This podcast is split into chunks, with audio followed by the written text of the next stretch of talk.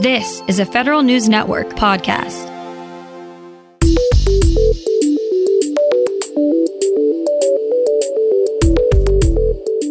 Coming up on today's Federal Newscast, OPM is looking to remove certain workforce policies enacted during the Trump administration.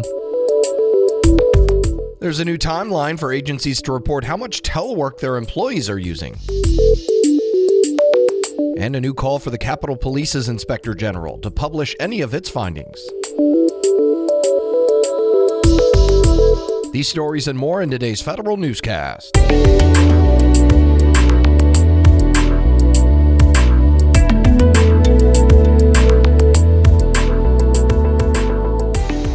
Welcome to today's episode of the Federal Newscast. I'm Eric White. The Office of Personnel Management looks to repeal federal workforce policies made under the Trump administration.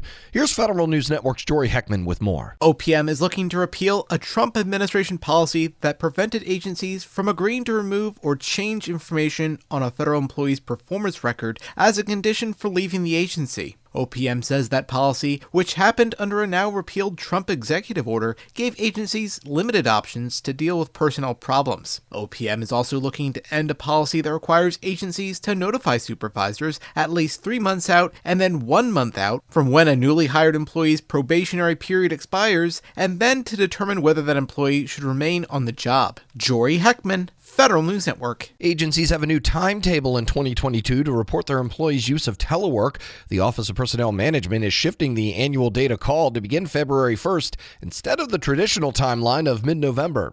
OPM is giving agencies until March 11th to answer questions and report data electronically. By changing the reporting timeline, OPM says it's mitigating the challenges of an end of year data call.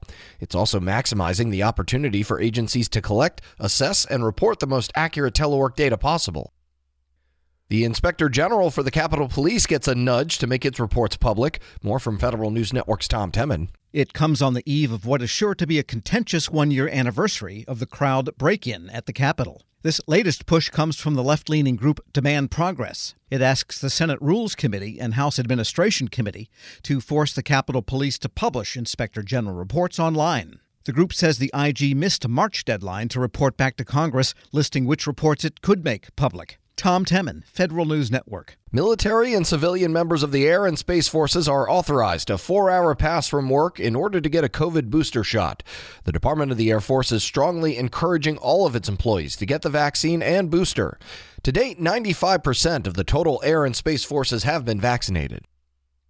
2022 marks the Air Force's 75th anniversary. The Air Force will celebrate this milestone throughout the year with various events around the country that highlight the service's history, accomplishments, and distinguished airmen. The branch was officially born on September 18, 1947. Celebrations began on New Year's Day at the Rose Bowl, where the service displayed its B 2 bomber and the Air Force Total Force Band. The Defense Health Agency is building a large network of small hospital markets. Federal News Network Scott Maucione has the details. Over the past few years, the Defense Health Agency has been assuming control of military hospitals and clinics from the services and putting them into geographical markets. Those markets would help standardize care and share resources. However, there were some facilities that didn't fit into one market or were just too far away. At the end of 2021, DHA created a catch all organization for small market clinics and standalone hospitals. The organization is a massive conglomerate of over 140 facilities. All those facilities will band together to standardize healthcare in the military. Scott Maucione, Federal News Network. U.S. Transportation Command is planning a new multi year contract for a wide swath of its IT and cybersecurity functions. Transcom says it plans a solicitation in early March and a final award in September. The planned contract goes beyond the command's current Managed Information Technology Services contract. It's also planned to include network operations, hardware and software purchasing, cybersecurity, and a range of other technology services. The Federal Aviation Administration is exploring how to bring zero trust into the national air transportation infrastructure. Federal News Network's Jason Miller reports. The FAA is trying to better understand how to move its four operating environments into a microsegmentation architecture and apply zero trust principles. To that end, the FAA released a request for information asking for industry feedback on how to apply these cyber tools at both the network and application layers. The FAA also wants the zero trust microsegmentation approach to work on premise and in the cloud, as well as in sensitive environments. The FAA is asking industry to answer more than 70 questions. Responses to the RFI are due by February 1st. Jason Miller, Federal News Network. A big contract in the intelligence community is now under protest. Here's Federal News Network's Justin Doubleday with more. Leidos is protesting a potential $4.5 billion data services contract awarded by the National Geospatial Intelligence Agency. NGA awarded the deal to General Dynamics Information Technology in early December. The potential 10 year contract provides for IT services at three NGA core sites and more than 150 partner sites across the globe. The Government Accountability Office has until April 7th to issue its decision on Leidos' bid protest. Justin Doubleday, Federal News Network. An internal government watchdog is urging U.S. Citizenship and Immigration Services to ditch the paper. In a new report, the Department of Homeland Security Inspector General zeroes in on USCIS's continued reliance on manual processing and paper files. USCIS has limited electronic filing capabilities for more than 80 types of benefits. The IG says technology performance issues further constrain productivity at the agency. The challenges have led to lengthy processing times and a backlog of more than 3.8 million cases as of May 2021.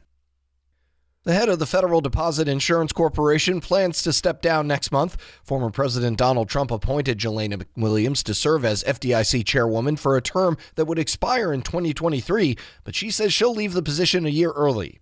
Democrats hold a majority on the FDIC board, and Martin Gruenberg will serve as acting chairman. In her resignation letter, McWilliams applauded the FDIC workforce for supporting the U.S. financial system through the COVID 19 pandemic. The National Treasury Employees Union gains a new second in command. NTEU members elect longtime union leader and IRS revenue officer Doreen Greenwald to serve as its national executive vice president. Greenwald is taking over for former executive vice president Jim Bailey, who retired at the end of 2021. Greenwald previously helped lead NTEU's ongoing COVID discussions for its largest bargaining unit and served as president of the union's chapter in Wisconsin. And the Postal Service's regulatory agency chooses a new vice chairwoman to help lead operations. Members of the Postal Regulatory Commission elect Commissioner Ann Fisher to serve a one year term as its second in command. Fisher previously served as the Commission's Director of Public Affairs and Government Relations before former President Donald Trump nominated her to serve as one of its commissioners. Fisher served as Deputy Staff Director for Senator Susan Collins and helped develop the last major postal reform bill to pass in 2006. You can find more information about these stories at federalnewsnetwork.com, search Federal Newscast, and subscribe to the Federal Newscast on Podcast One or Apple Podcasts. I'm Eric White.